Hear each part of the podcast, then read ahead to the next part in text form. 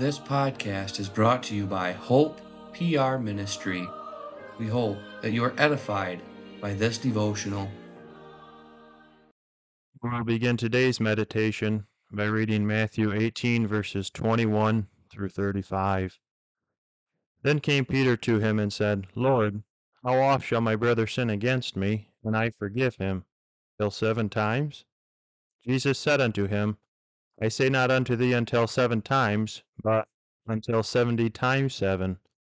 Therefore is the kingdom of heaven likened unto a certain king, which would take account of his servants.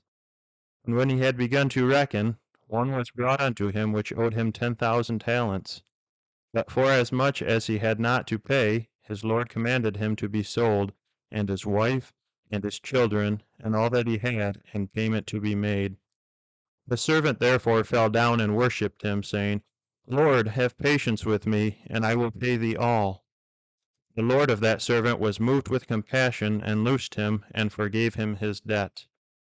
But the same servant went out, and found one of his fellow servants, which owed him an hundred pence. And he laid hands on him, and took him by the throat, saying, Pay me that thou owest. And his fellow servant fell down at his feet, and besought him, saying, have patience with me, and I will pay thee all. And he would not, but went and cast him into prison till he should pay the debt. So when his fellow servants saw what was done, they were very sorry, and came and told unto their lord all that was done. Then his lord, after that he had called him, said unto him, O thou wicked servant, I forgave thee all that debt, because thou desiredst me. Should not thou also have had compassion on thy fellow servant, even as I had pity on thee? And his lord was wroth, and delivered him to the tormentors, till he should pay all that was due unto him. So likewise shall my heavenly Father do also unto you, if ye from your hearts forgive not every one his brother their trespasses. Young people, you try to forgive your brothers or sisters in the Lord? Do you do it on seventy times seven occasions? Jesus' teaching in these verses does not allow us to hold a grudge against a fellow believer, no matter how much we feel they have hurt us. We must be a forgiving people, and this forgiveness must be expressed to the person who has wronged us. As young people, you must do this too. When someone offends you, you might be quick to figure out ways to get back at him. This is not the teaching of Jesus, who forgave all of our sins. You must go to him and forgive him and you must do this over and over again. Christ forgives us until the day we die. We must follow that blessed example. The Psalm Choir will close this meditation by singing Psalter number 83.